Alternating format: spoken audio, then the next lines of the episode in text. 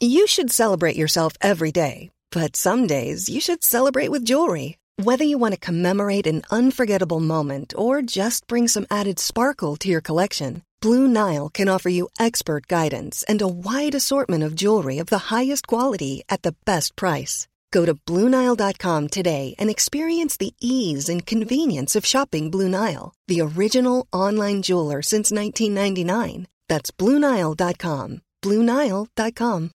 Millions of people have lost weight with personalized plans from Noom, like Evan, who can't stand salads and still lost 50 pounds. Salads, generally, for most people, are the easy button, right? For me, that wasn't an option. I never really was a salad guy. That's just not who I am. But Noom worked for me. Get your personalized plan today at Noom.com. Real Noom user compensated to provide their story. In four weeks, the typical Noom user can expect to lose one to two pounds per week. Individual results may vary.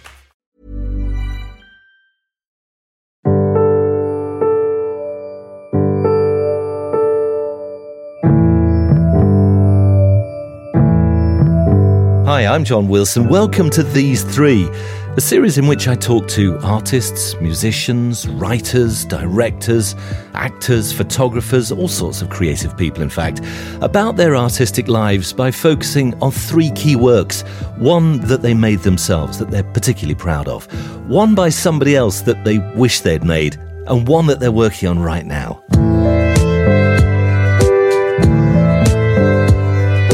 Hi, I'm Jonathan Yeo, and I'm going to tell you about the painting I made, the painting I wish I'd made, and the painting I'm working on at the moment.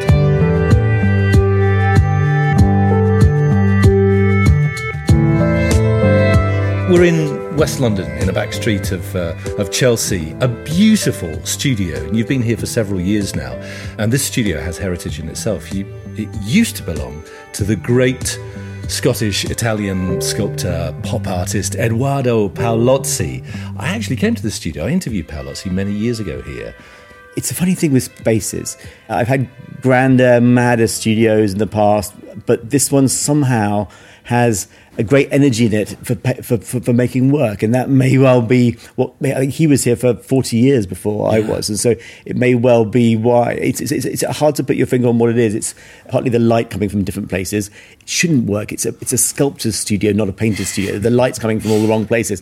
But I quite like that when I'm trying to illuminate a subject in interesting ways and sometimes do things you find things by accident that you wouldn't have thought of in advance. Your paintings are very well known because very often the subjects are very well known. Mm. For those who don't know your work, and I'm just glancing around, I can see a portrait of Maxine Peake up there. Uh, there's Idris Elba, Damien Hirst looking down upon yeah, us. De- Dennis Hopper. Dennis a, Hopper. A, couple, uh, a, couple, of others. Is, is, that Cara Delevingne over there? There's a Cara and uh, the bottom Cara. basically, there are lots of little studies for bigger works which have sadly left my life.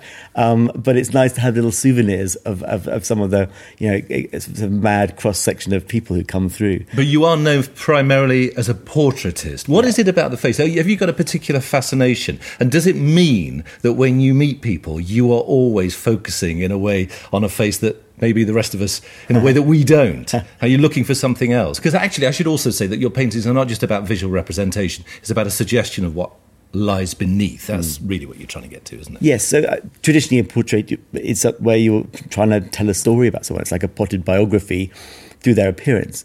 And I think that photography obviously can tell, tell you what someone looked like at that moment you've got the sort of luxury of having more time with people, uh, and and sometimes you see things where they're not conscious of being you know, being looked at before you start or after you finish and you go out for lunch and you see them behaving in a certain way because we're generally not one-dimensional people that and I think the fun of a portrait is you get a chance to layer in different sides to someone's personality mm. and therefore almost by definition the more complex the personality is to start with, the more fun you can have with the painting. And also, there's a backstory sometimes hinted at in the painting. Famously, you painted Tony Blair.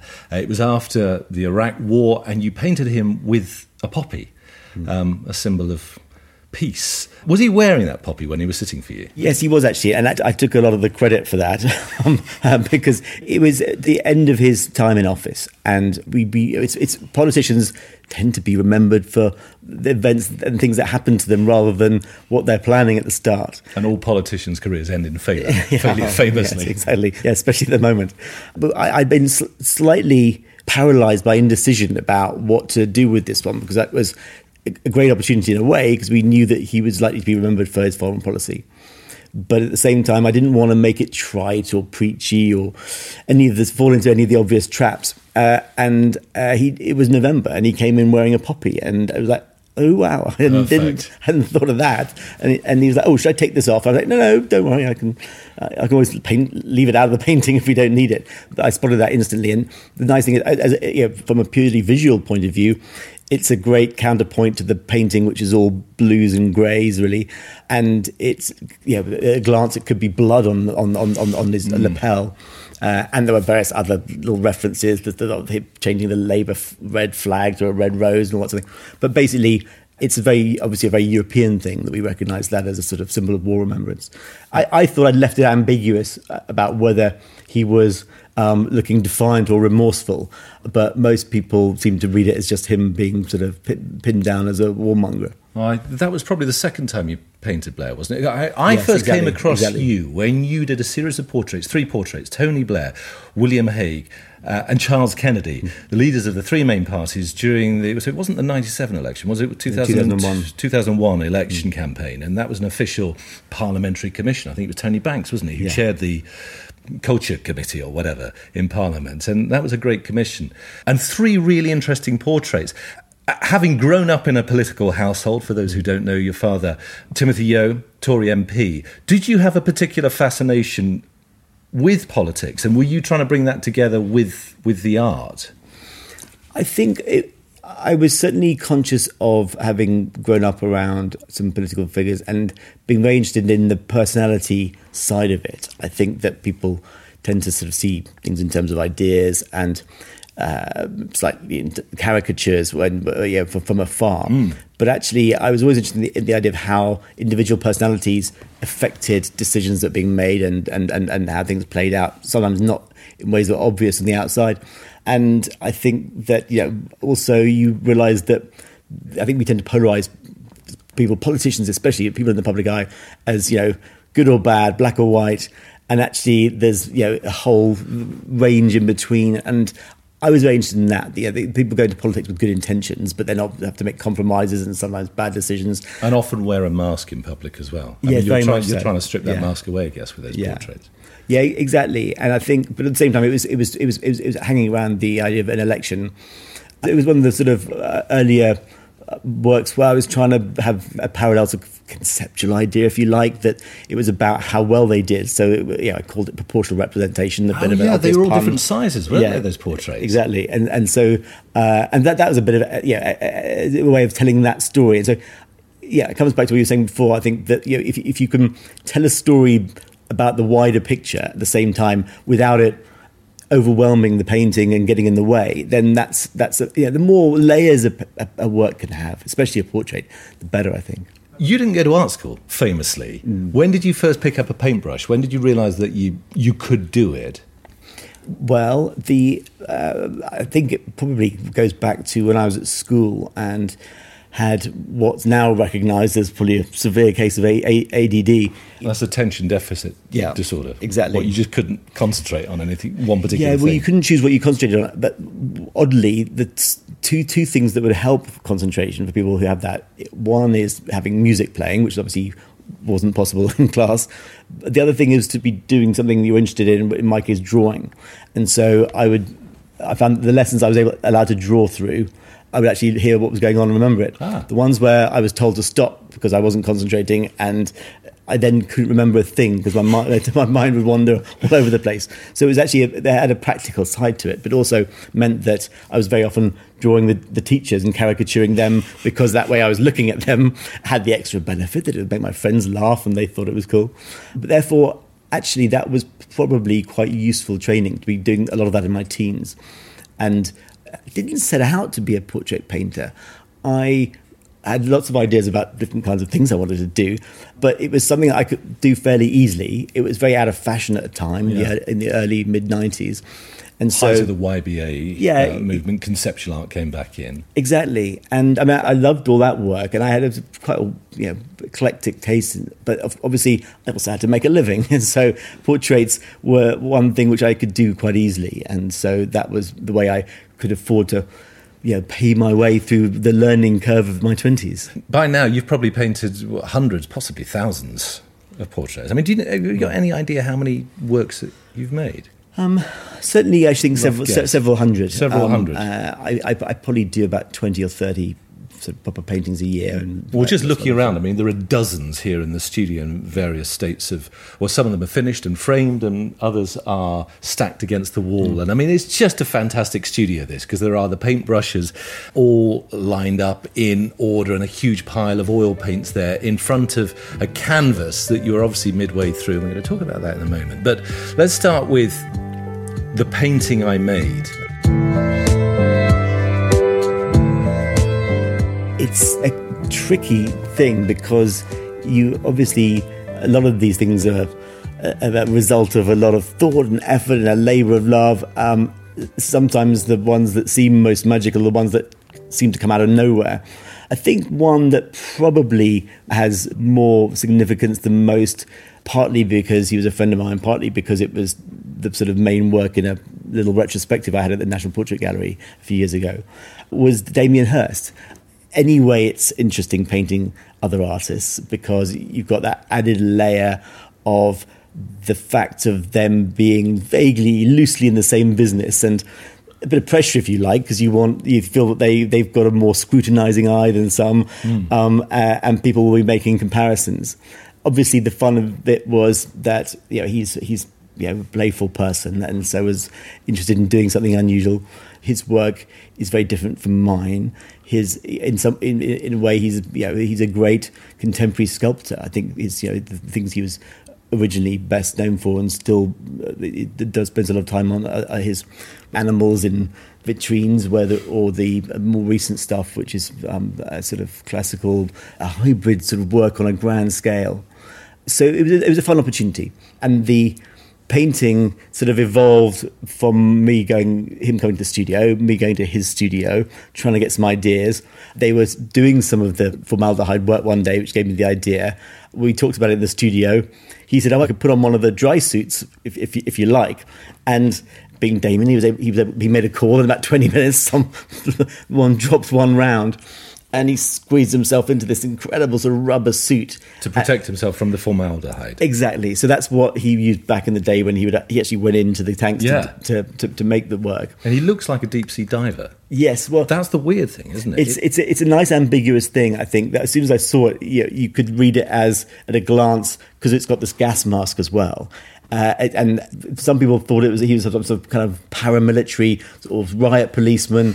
Others, as you say, thought he was he was a diver. That was enhanced by the fact that I painted it in slightly formaldehyde colours and tried to give it the impression of him maybe being submerged in, in one of those tanks himself. And then, obviously, once I'd made that connection, then to put in a slight suggestive framework of a tank, which has also had a slightly sort of Francis Bacon look, you know, that sort of like minimalist construction. Yeah.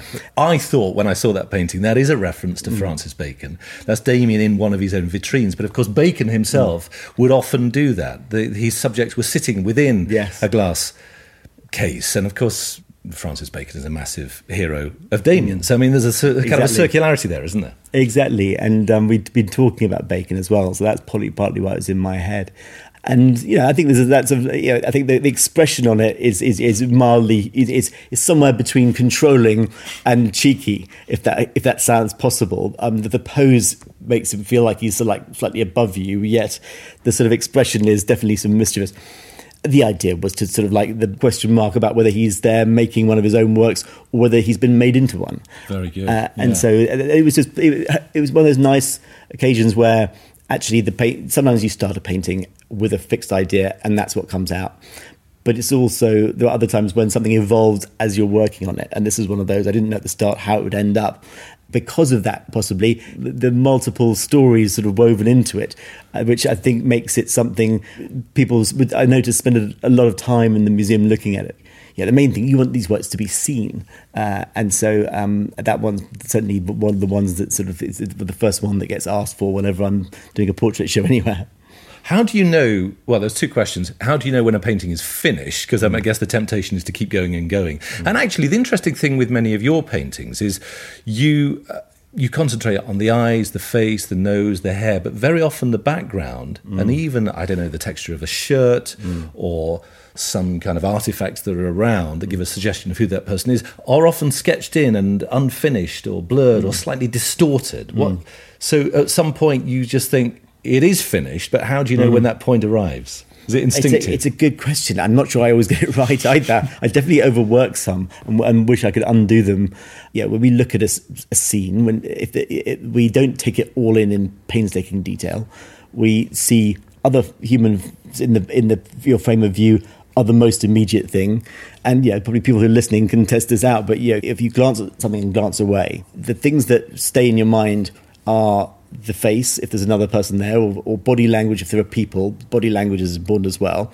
We make judgments about the situation, whether someone's a threat or a friend or you know, any number of things in between, what their mood is, what's likely to happen next, their age, their gender, all kinds of things in a, a, nanosecond, you know, without having to think about it. Yeah. We just compute all these things because that goes back so far in our DNA. We don't check out every detail of the room. We might we get a sense of their body shape and their clothing without getting all the details. And it's very interesting actually. To, I've been working with some technology companies recently, exploring how we how our mind sees things as opposed to how the cameras see things and it's it's definitely the, I think they're coming around to this idea that we are selectively editing in a very sophisticated way, and although I didn't know that at the time, my work I guess was based on the assumption that something like that was going on, and obviously I do a massively exaggerated version of it. Yeah. But I think that in the future we may find ways of representing things uh, through technology that may be a bit closer to the that slightly collagey way of painting. That's interesting. I mean, it's what Picasso was doing, of mm. course, with Cubism. We are not looking at everything at the same time, and just looking at you here now in front of me, and I can see aspects of the studio around, but it is distorted. The peripheral vision is unclear, mm. uh, and it keeps coming and going. It's broken up. I mean, but as you say, that's sort of an unconscious decision. Mm. You didn't set out to no. do that with the paintings. You just instinctively happened to be yeah. tapping into that. Hey, I'm Ryan Reynolds. At Mint Mobile, we like to do the opposite of what Big Wireless does. They charge you a lot, we charge you a little. So naturally, when they announced they'd be raising their prices due to inflation, we decided to deflate our prices due to not hating you. That's right. We're cutting the price of Mint Unlimited from $30 a month to just $15 a month. Give it a try at mintmobile.com slash switch. $45 upfront for three months plus taxes and fees. Promo for new customers for limited time. Unlimited more than 40 gigabytes per month. Slows. Full terms at mintmobile.com. Planning for your next trip? Elevate your travel style with Quince. Quince has all the jet-setting essentials you'll want for your next getaway. Like European linen, premium luggage options, buttery soft Italian leather bags, and so much more. And it's all priced at 50 to 80% less than similar brands. Plus, Quince only works with factories that use safe and ethical manufacturing practices. Pack your bags with high-quality essentials you'll be wearing for vacations to come with Quince. Go to quince.com slash trip for free shipping and 365-day returns. I'm Sandra, and I'm just the professional your small business was looking for. But you didn't hire me because you didn't use LinkedIn Jobs. LinkedIn has professionals you can't find anywhere else, including those who aren't actively looking for a new job but might be open to the perfect role, like me. In a given month, over 70% of LinkedIn users don't visit other leading job sites. So if you're not looking on LinkedIn, you'll miss out on great candidates like Sandra. Start hiring professionals like a professional. Post your free job on linkedin.com/people today. So that was the first part of the question. The second part of the question was going to be how do you know when a painting is good? I mean, what point is the, does the satisfy? I mean, why that Damien one? Why yeah. did that one work and other ones don't? That's a good question. I don't think you always do know when the work's good or not. Some quite a few works I've done which I thought were great, um, I now look back on and realise that wasn't the case. And sometimes people told me at the time, I just chose not to listen. Um, but I think also, and, and yeah, there's a flip side, which is sometimes you know things get better with time. I think you have a funny thing when you're making doing anything creative, which is you obviously start off with some sort of intention. And if the work that comes out fulfills that, you maybe see it as a success. Or if it doesn't, then you don't value it in the same way as you might. And sometimes you only realize coming back to things ages afterwards that something was actually much more interesting than even you intended because mm. of the accidents that happened while you were making it. So, uh, anyway, so it's a bit of a long winded um, way of explaining. With that one, I just felt that it, it had a power from the start. Uh, and I think the a square canvas, which is interesting, uh, you know, square canvases are uh, didn't exist really in art before the 20th century. We now got very used to them because of social media, as well as Warhol mm. and lots of 20th century artists doing them but they are a very. The reason I know this is because I used to buy antique frames at one point because I was making doing collages and trying to give them make the look of old paintings, and that you couldn't buy antique frames in the square shape. Right. Um, they, uh, you either had landscape, which was wide, or portrait, or portrait, which is upright, and that was that. And so, but it's interesting. I think square pictures do seem to have a power to them. Like all the kind of perspective dynamics converge on whatever you're doing. Um, so that I think that painting I knew was going to be strong, but obviously the more it went on, the more fun we were having, the more layered into it. Uh, I was I, I, had a good feeling about it.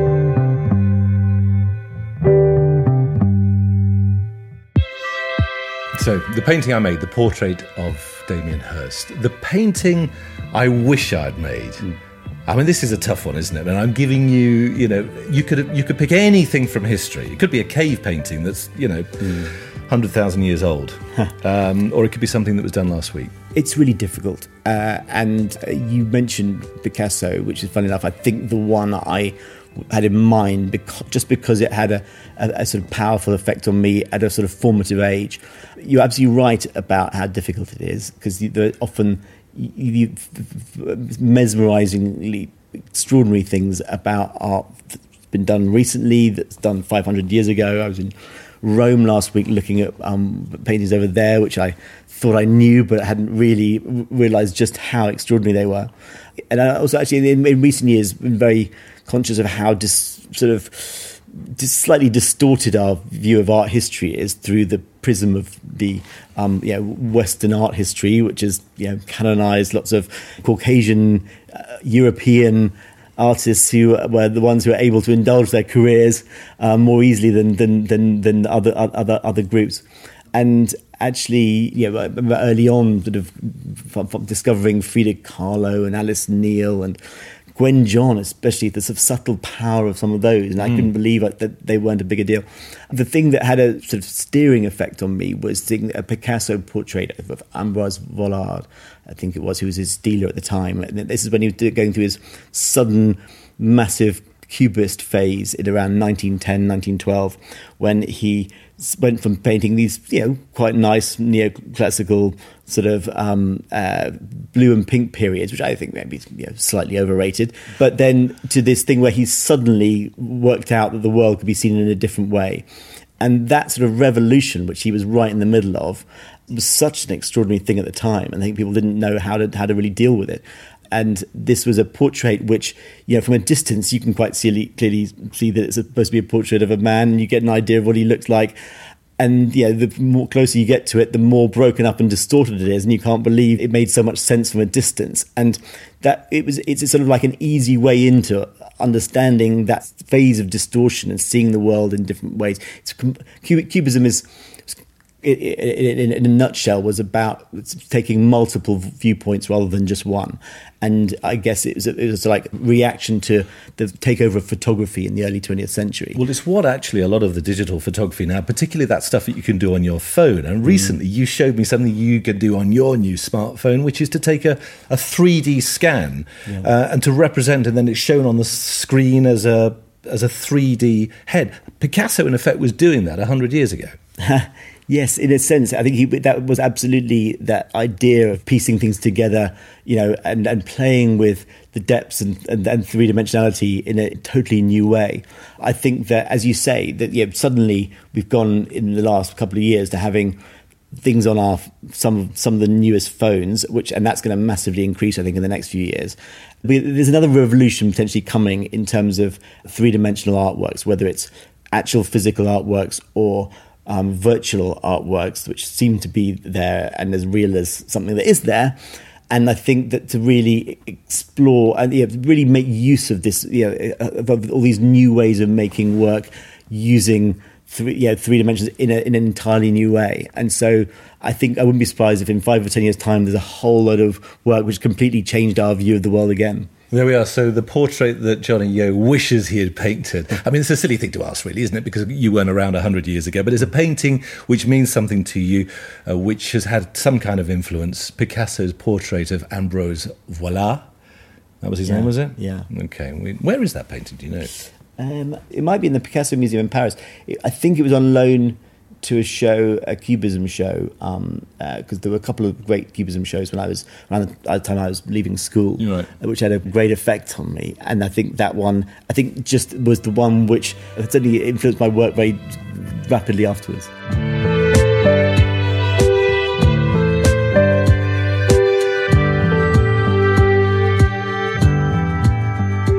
Very often, when you talk to an artist, whether it's a visual artist or a musician or a writer, filmmaker, and you say, you know, what's your best work, they say the next one. uh, so the question is the painting I'm making. Um, I mentioned it at the beginning of our chat. It's here in front of us. You're going to talk about this portrait that you're making at the moment. At first glance, it looks a lot like Elton John in his 1970s pomp. What is that? It's like a sort Yeah. of like Feathered feather wings. wings, Yes. and a gold suit with Yeah. flames and devil horns Yes. and uh, heart shaped rose tinted glasses. It's not Elton John, but it's close. Who is that? uh, my friend Dexter Fletcher has been making the movie um, uh, Rocketman, which you probably all know about now. And it's Taron, who I've got to know. It, it was they, they were sort of teasing me with this idea of doing a painting of him in character. And I went down to see them a few times on set and realised it was actually possibly a very interesting thing to do. Not least because obviously I like him and them, and I like I love the the outfit, as you say. I mean, it's not often you get to paint an outfit that's quite so flamboyant and ridiculous as that. Uh, and I haven't even put the sequins on the suit yet. So that's Taron Egerton as Elton John on Yeah. the set of Rocketman. And, he is incredible. I mean, he does. he's incredible. he sings in it, doesn't he? yeah, he? he's got such charisma. Um, he's a lovely man, um, and we've had a lot of fun doing this. Obviously, he's taken a risk singing it himself as well. He Didn't have to do that, but he's you know, he carries that off amazingly. There's an incredible chemistry between the actors on the film. It was a thing, one of the things I picked up, and then obviously all Dexter's films look beautiful as well.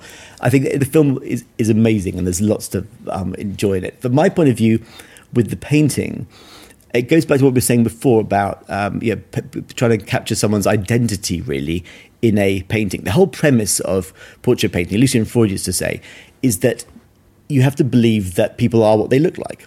That's the sort of portrait painter's credo. You have to believe that everything you need to know about someone can be worked out from their appearance. The thing I've noticed over the years painting actors is that actors are therefore a more problematic subject than most, possibly politicians as well, but because they are pretending to be someone else using those same tools by how they move their face, how they dress, and who they're pretending to be outwardly.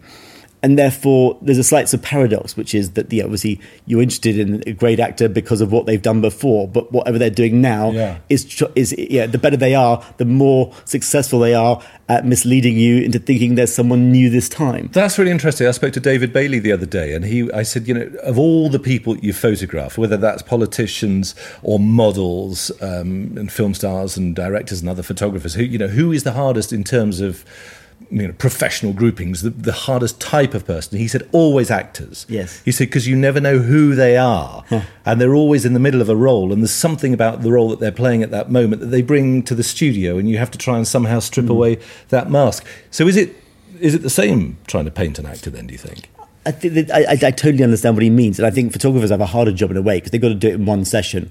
I find usually what happens is everyone actually, not just actors, wear a bit of a mask, uh, and they usually get more comfortable the second or third time you see them. Yeah, the mask drops with you, I guess, over a period of time, doesn't it? Exactly. I don't envy the job of a photographer, and I think sometimes obviously Bailey's a great one um, at sort of cutting through things in conversation and uh, making people to like you know lose their. Uh, he charms the mask off. Yeah, usually, exactly. You're never quite sure, even if they are you know, not in character, that they're not just playing the part of the artist's model that day. you know, what's unusual about this picture is, of course, that the character he's playing is someone we also know from the real world. Again, he's playing him very convincingly.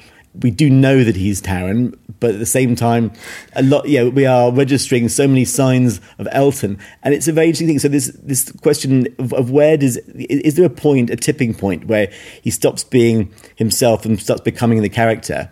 That's obviously the case with all actors. But I think with this one, because we also know the end point, we know where he, what he's trying to do, and so more aware of it. And I think the idea was for him not to be in full performance mode, but to be slightly, you know, kind of looking slightly introspective or distracted, as if it's not clear whether he's you know the actor waiting to go on stage Yeah. or Elton waiting to go on into a performance. I, I, again, I think uh, the ambiguity of that makes it a bit more intriguing. And also the multi layered aspect, because that's Taron Egerton playing Elton John at a period of his life when really Elton John was a character who was played by Reg Dwight. I mean, it's got that kind of, Yes. you know, where where is the real character Yeah. within that painting? Who is the real person there? Well, that, that's a nice point, actually, um, because I think Elton is one of those amazing performers who definitely goes into performance mode and then is a sort of slightly sort of different person Totally. off stage, and so he has that as well. So it's a sort of it's a it's a multiple story about I think the uh, yeah complexities of, of, of being a performer, but also the job of doing of, making a portrait of someone where it's not quite clear who they are or who they're trying to be. So, how far are you off finishing this painting? Then? is that whole question again, Well, isn't it? when, when is a painting finished? The thing is, also, I've, I've been kind of, I keep going away and leaving it, and not, and then coming back and deciding I, um, it's it's not right. Um, and yeah, there's always a slight chance I might just start it all over again. But I think that it's it's pretty close. I just um, like you were saying, my instinct is to go minimal with paintings and only give you the information you absolutely need. I got quite excited about the ridiculousness of the outfit with this one, and all the all the outfits have been designed as a mashup of his stage outfits from the seventies um, uh, by a brilliant um, uh, costume designer. Uh, um, and it's uh, Julian um, Julian Day. Um, uh, but, but yeah, so uh, the uh, the costumes in the film are amazing. Yeah. This one is, is is one that recurs. There's so many different things going on. I just have gone. It's the what's the opposite of minimalism? I, I don't know. It's it's, suddenly it's Maximalism. Yeah, it's a glam. Yeah, exactly.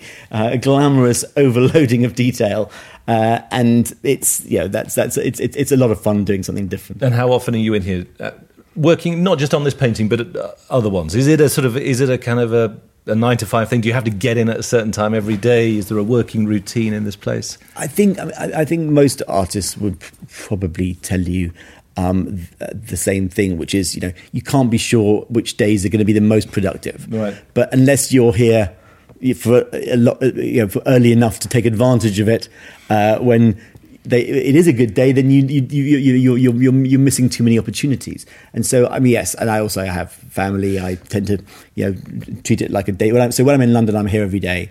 Uh, and if it's going well, I'll work into the evening. If it's not, I'll pack up and go home early. Wonderful. It's looking fantastic. So I better get out your way, let you get on with Taron as Reg, as Elton. when do you give a, a title to a painting, by the way? Do, the, do most of your paintings have titles, or are they just the name of the, the sitter? Uh, it, it, it varies a bit. I think when, when there's when there's a bit more of a story, they sometimes have a bit more of a sort of unplayful title. Um, So that come- that comes later. It's usually when someone's putting a, a catalogue or book to bed, or and I haven't given something to someone yet. Um, it's, it's usually done retrospectively, uh, although sometimes it, it comes along the way, and sometimes people people offer suggestions. Johnny, thanks so much for that. Back to the painting, I guess, for you, is it?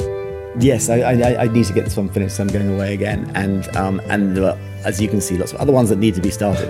But thank you. It's, it's, it's great to see you. You too. Thanks very much.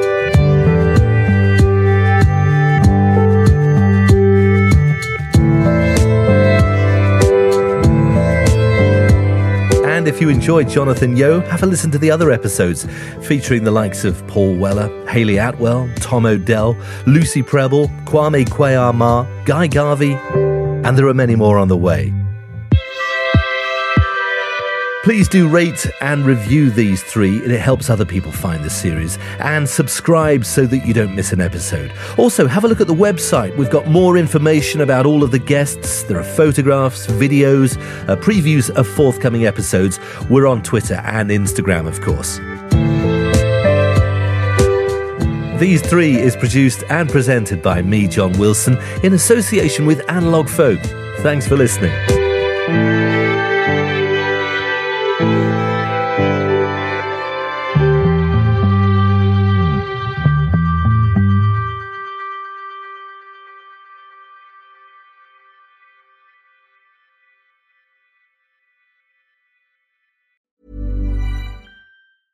Even when we're on a budget, we still deserve nice things. Quince is a place to scoop up stunning high end goods for 50 to 80% less than similar brands. They have buttery soft cashmere sweaters starting at $50, luxurious Italian leather bags, and so much more. Plus, Quince only works with factories that use safe, ethical, and responsible manufacturing. Get the high-end goods you'll love without the high price tag with Quince. Go to quince.com/style for free shipping and 365-day returns.